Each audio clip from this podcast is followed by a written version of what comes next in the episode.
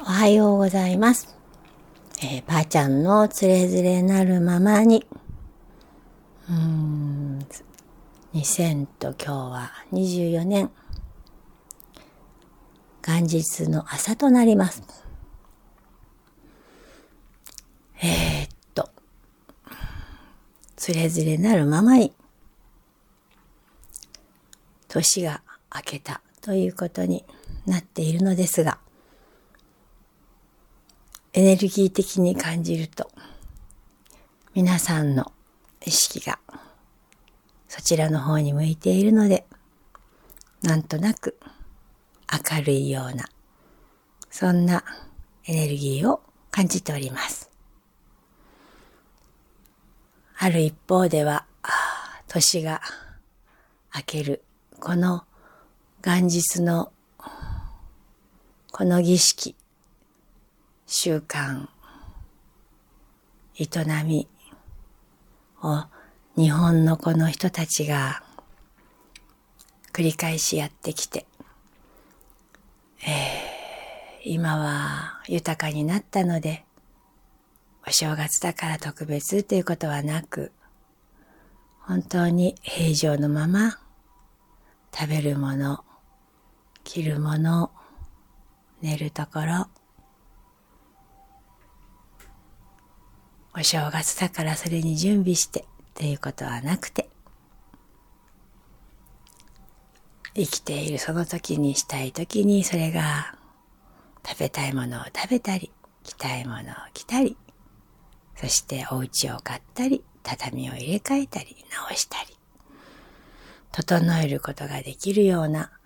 あそんな時代になっているというか、そんなとこの、そんなところ、そういう国に今こうやって暮らしていることの豊かさを感じております。昔は貧しかったのでね、お正月には、お正月の歌がありますものね。お正月にはタコをあげたり、まりついて遊びましょうって。そしてね、ふるさとの歌ではね、お母さんがね、雪が積もるね、外のところ、雪が降って木枯らしが吹いたり、雪が降って雪の嵐になってたり、えー、吹雪っていうんですかね、なってるとこでね、暖かい暖炉で、お母ちゃんがね、絹ぬね、その姿で、それを見て子供たちがはしゃぐというような歌もあります。お父さんはね、冬のね、その農閑期の時にね、えー、家の中でわらじを作ったり、ああ、そうですね。そうやって冬にできることをやって、また春に備えて、そして新年を迎える。その時に子供たちはね、お正月が来たらね、新しい着物をお母さんが縫ってくれた。もしかしたら縫い直しかもしれませんけれども、手をかけたそういうものをね、喜びながら春をね、まだ来てない春を喜んでるというような、そんなね、日本の歌があります。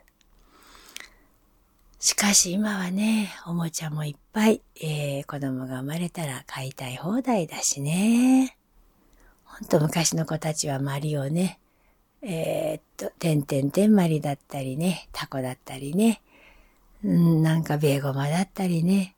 えー、そういう遊びをしてたんですね、カルタとか。まあ、なんかそれに比べるとね、確かに物は溢れ、おもちゃが溢れ、家の中にね、子供のおもちゃや本やね、えー、ごった返した中でですな、えー、狭いね、なんて言いながらね、暮らしてるというのは、確かに物はあるけれども、家族との交流、絆っていうのは、そこで母の愛とか、父のその頑張って働いてね、来ていることに対しての交流はね、行われてるのかなっていうふうに思うと、本当の豊かさって何なのかななんて、ちょっと考えているこの年末年始で、そして年が明けたということになっております。えー、っと、このね、あの年は変われどね、人間の営みはね、えー、ご飯をね、食べられて、うん、住むところがあって、うん、切れるというね、衣食住足りて人が幸せというものを求めて、私たちはずっと人間はね、進化発展してきたんじゃないでしょうかね。先祖が土地をね、耕し、植えることなく食べられるように。そしてそれを営みとしながら、洋服ですね、着物とか。うん、そういうのところでそう、暖かくですね。えー、冬暖かく、夏涼しく過ごせるように。衣食住のところですね。その原点のために、手足を使い、体を使い、そして思いやりと愛を使いながら、うーん、こう受け継がれてきた命の中というのをね、え、感じております。本当に明けましておめでとうと言いながら、あ、本当の意味でのおめでとうって何なんだろうか、ということもね、あ味わっております。今ここに命があってね、また一年、ああ、無事に年が越せて、そして太陽がね、今日はね、昇っておりますけれども、暖かい日差しの中で瞑想しておりますと、体はね、太陽の暖かさを感じてね、暑いくらいで、窓があるとすごいですね。表の外気がないので暖房が入ってなくても、その太陽の暖かさでね、顔が熱くなってまいります。体もポカポカしてきます。でもその暖かさを感じてるのは、私ではなくて体なんですね。体はそこにあるけれど、そして感じてはいるけれども、私そのものは暑くもなければ暖かくもなく、うん、そこにただいるだけみたいな感じでしょうか。この養生のね、今している時なんですけどもね、えー、体を通して私は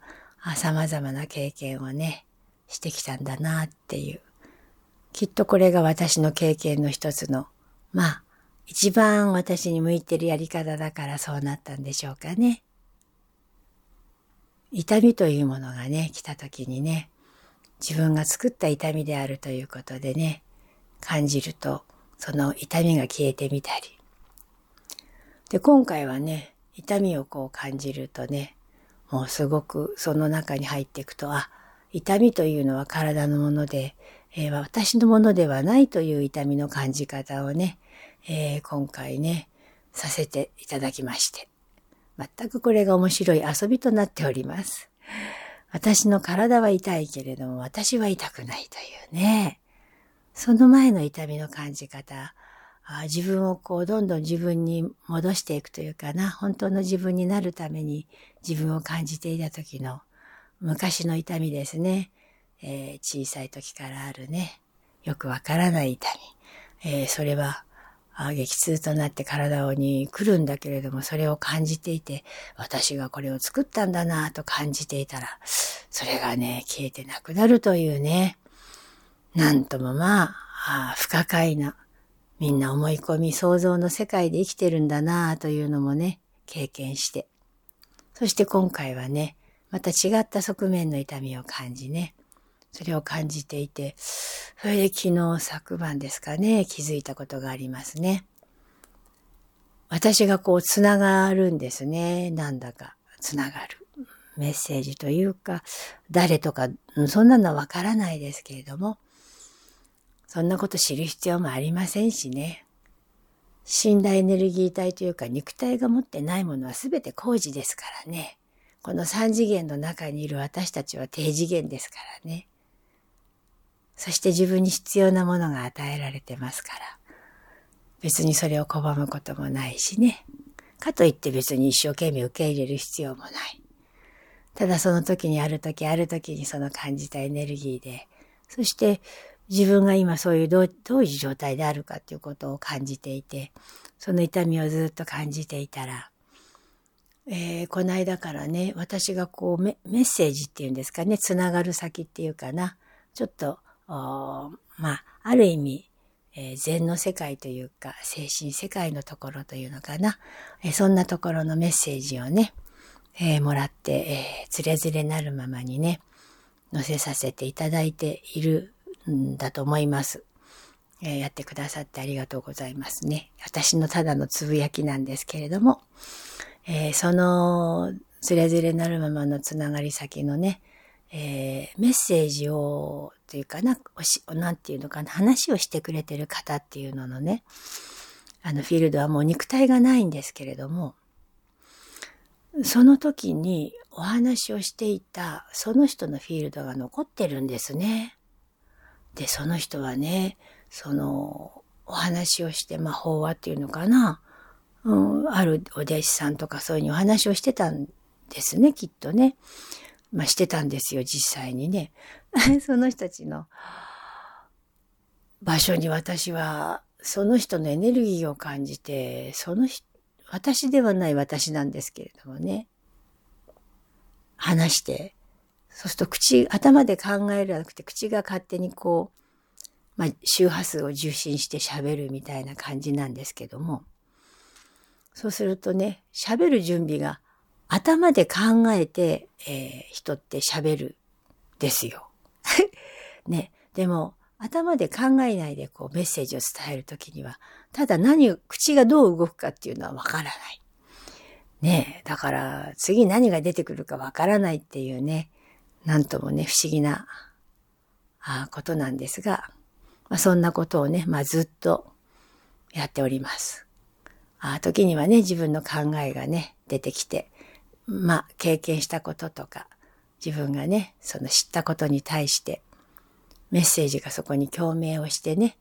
え一緒に話している時もあったりします。あしかし最近はですね、全くまだ私が経験してない、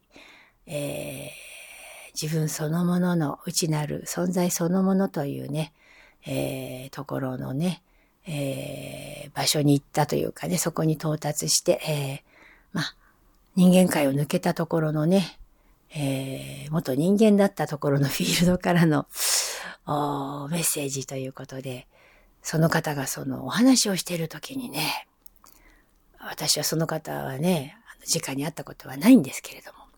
どうもね、腰が悪かったみたいなんですね。で、昨日寝てる時にまたこう、痛みをこう感じておりましてね。で、あこのフィールド、メッセージをね、こうお話ししてる時のフィールドと、あ、このフィールド一緒だなと思って感じてました。そしてその時に、はっと気づいたんですけれども、肉体はもうなくなってるんですが、その時が、その時にね、その抜けた方ですね、もう肉体はありません。エネルギー体だけになって、そのフィールドが残っているので、まあ、残してくれたのでね、えー、私はその方のお話をね、あの、聞くことができます。そうすると、まあ私の体質だからそうなってるのかもしれませんけれども、その人の全てをね、受け入れるということになりますので、その人が体を持っているとき、今私は体を持っているのでね、その痛みというのをね、私はね、感じるということをね、知りました。なるほど、と、また一つね、気づきになりました。えー、よくね、あのー、そういうあ、私がね、求めているものを求めると、まあ、宗教哲学というかね、あの、お釈迦様のね、え、お話になったりするんですがね、ブッダの話になったりするんですが、そして、まあ、名も、名もない人とかね、そんなに有名じゃない人とか皆さんがご存知ない方でも、あその域を超えた方もたくさんいらしてね、えー、その方のね、お話や、あまあ、その人が語れ語りはしませんけれども、語りはしないというか書き残しはしませんけれどもね、そういう人たちは書き残したりしませんからね。うん、その周りにいた人たちのね、お弟子さんとかね、そういう人たちがね、書いたものをね、えー、読ませていただくと、えー、その師匠というのはね、えー、常に具合が悪かったそうで。ね、お弟子さんが心配してね、そして、まあ、お薬を与えたり、え、治療してくださったりね、してたらしいですね。まあ、ご本人はね、その、お弟子さんを通してのことですから、ご本人のことはわかりませんけれどもね、全くそれには関与せずにね、あ好きにすればいいということで、えー、お弟子さんに任せてね、その体のケアをね、してたようです。で、なんでそんなに体が痛くなるのかなっていうところでね、私はね、あの、それがお弟子さんはカルマだ。みんなの何かを誰かの受けているんだって、その推しに言うんですけど、それではない。自分が根性もうすべて終わるので、自分が自分を受けて抜けていくんだということを言ってたと。なるほど。そうなんだなということをね、思って、じゃあ私はそれをね、受けて、抜けていくからそうなってるのかなって感じるんだけど、どうもね、直にその師匠に聞いたわけじゃないんでわからないんですけど、師匠っていうか、そう、まあ、そういうところ抜けて上がった人たちに聞いたわけじゃない、もういないしね。でも自分の中で、どうもそのニュアンスがしっくりこない、感じると。うーん、受けて死んでいくんだとか、そういうのでもないなぁ、なんて思ってたら昨日、えー、感じさせていただきましてね。えー、こう、自分が自分を求めていくと、えー、様々なこのフィールドがあってね、肉体がこう持っていた時にいた人間たちが自分を求めていった道があるんですね。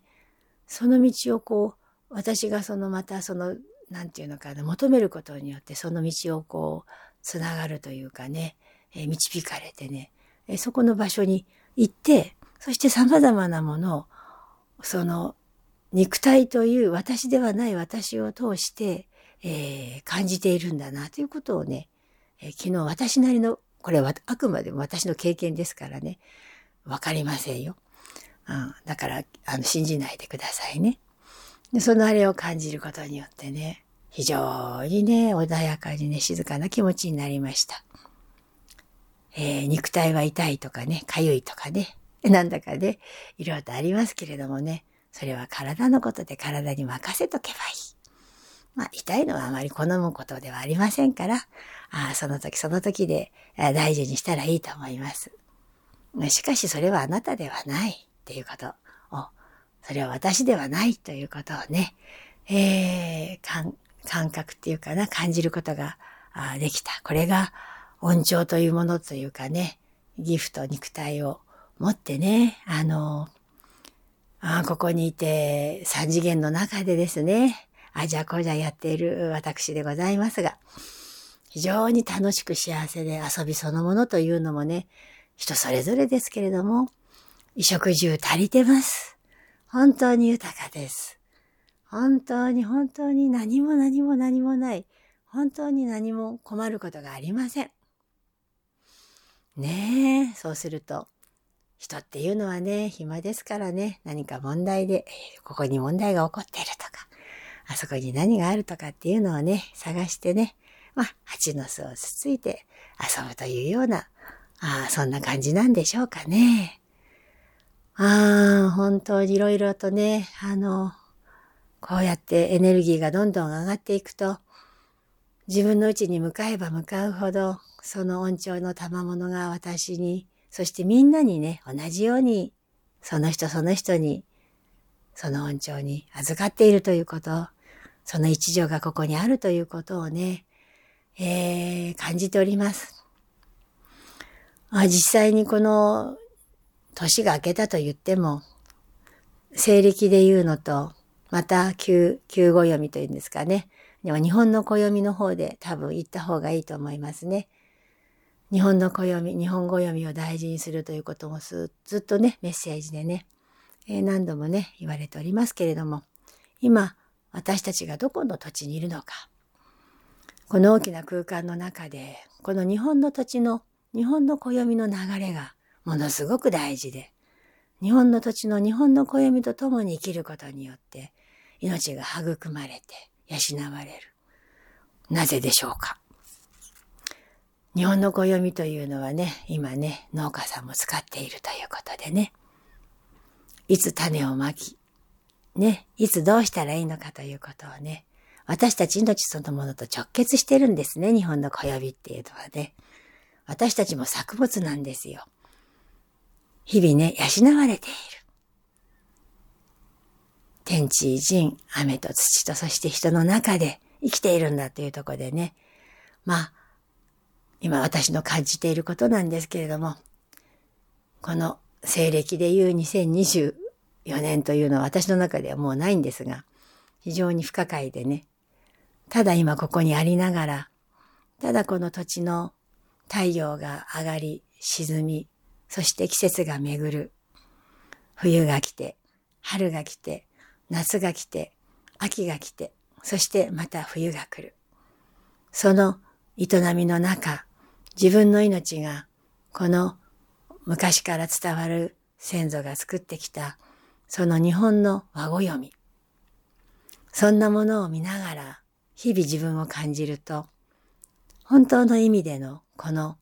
日本という土地の愛の恩寵に近づけるのではないでしょうか。ということを感じております。この知恵、英知、生きる命そのものを土と共に農耕民族であった日本。そしてこの日本という国が四季があり、折々の季節の食べ物がある。それを味わい喜ぶ。それが神事の七夕だったり、お雛様だったり、単語の節句だったり。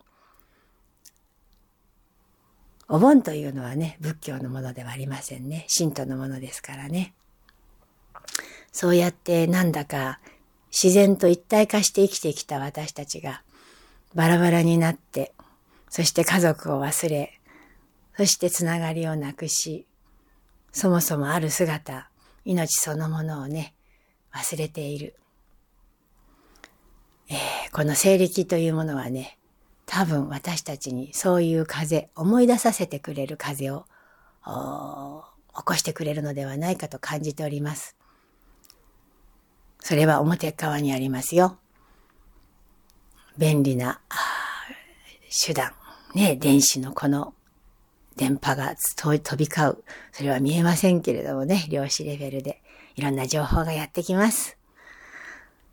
それは西暦の情報ですね。ここは日本なんですよ。あなたたちは日本人として生まれました。そして日本人の先祖がいます。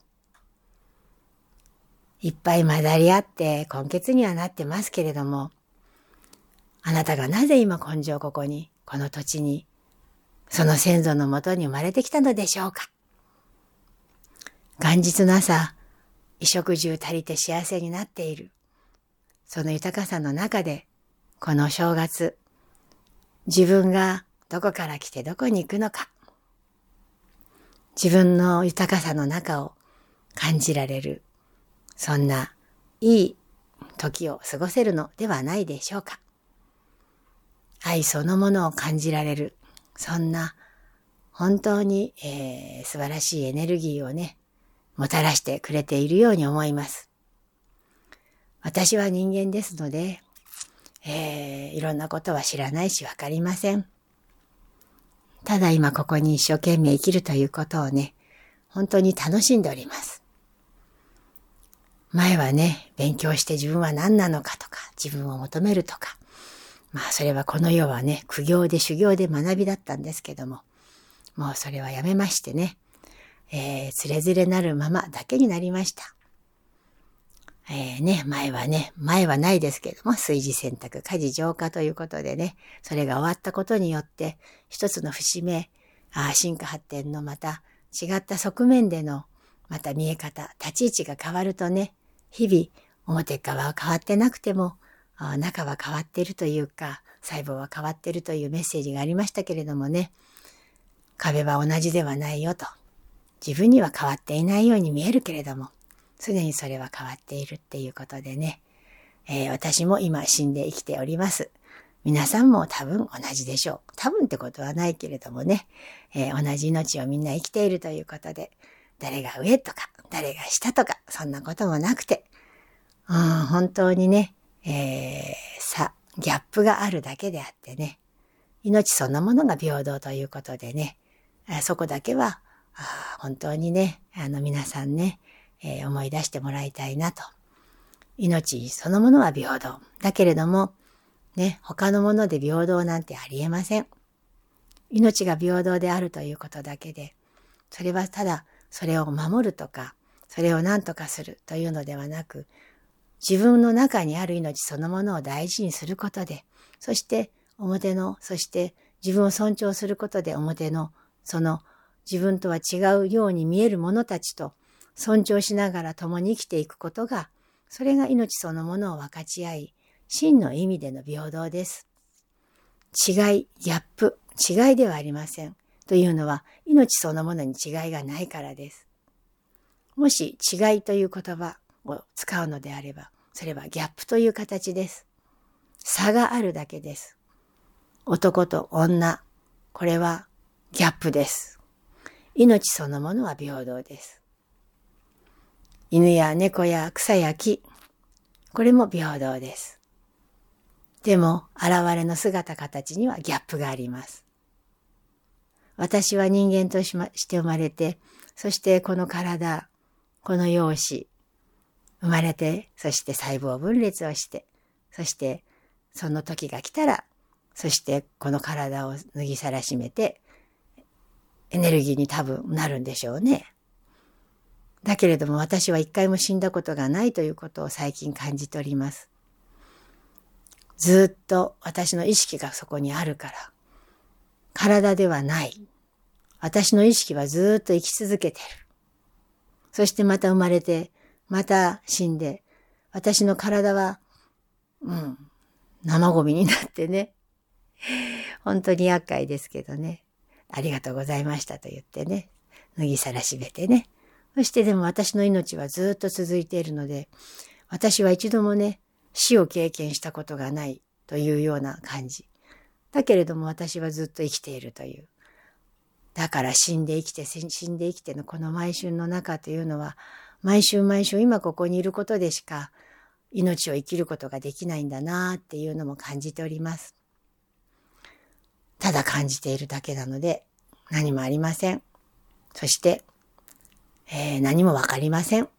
何も知りません。うん、そんな、あつれづれなるままです。えー、皆さんと共にというのも自分と一緒にいるということ。まず自分が自分と仲良くなって、自分の命そのものを感じ、豊かさの中にいたならば、どうやってその反映されたこの写し絵のこの写しようが不幸があるでしょうか？ということですね。あなたが満たされて豊かであるその波動が、それがすべてあなたの写し絵となり投影されていく。それが集合意識。一人一人がその自分に帰ったとき、集合意識。子が子であったとき、そしてその集合意識により映し出された世界とは一体どんなものになるのでしょうか？私には想像もできません。ただ私が豊かさの中にいる、それを自分で感じる、どこかに行って何か欲俗世間に流されて翻弄されることもあるけれど、帰る場所はここ。自分の意識、自分がここにある。というふうに感じる今ここに帰ってくるっていうことをね、出たり入ったりしておりますけれども、やっております。でも確実にこのエネルギーは、このエネルギーは本当に皆さんに、その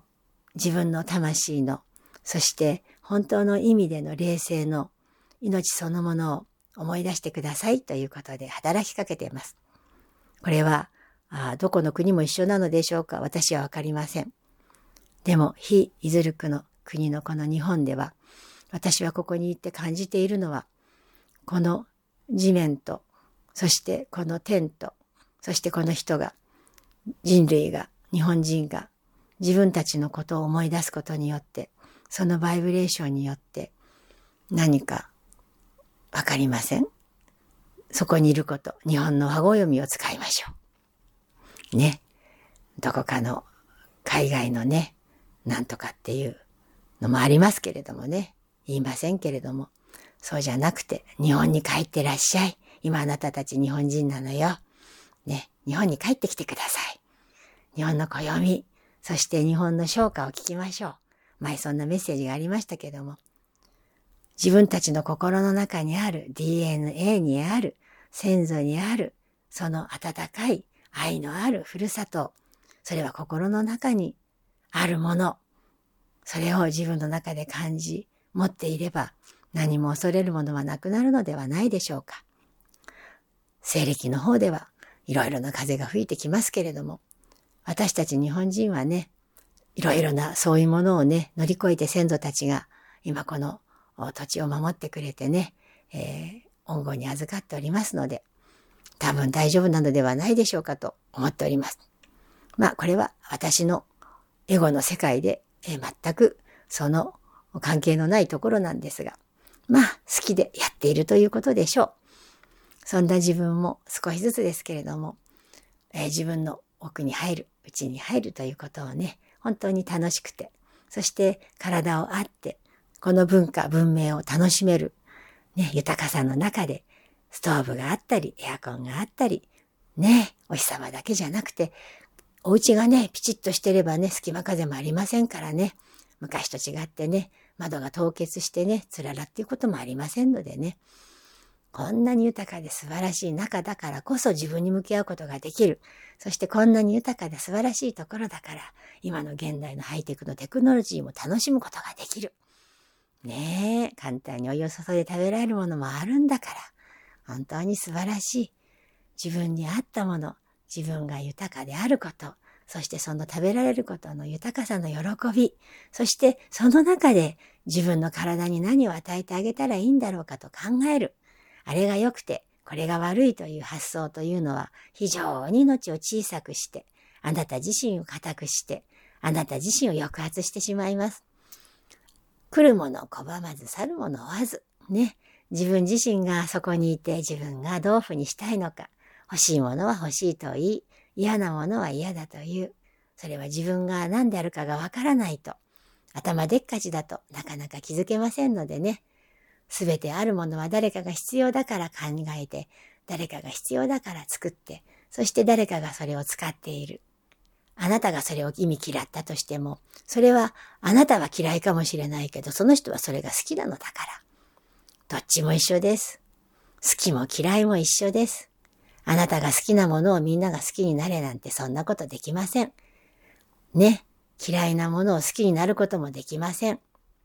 それはそのままで結構です。でも、それはそれでいいのだということをね、自分の中でちょっとでも覚えたならば、生きるのが少し楽になるのではないでしょうか。嫌なものは嫌だと思いましょう。好きなものは大好きで言ってください。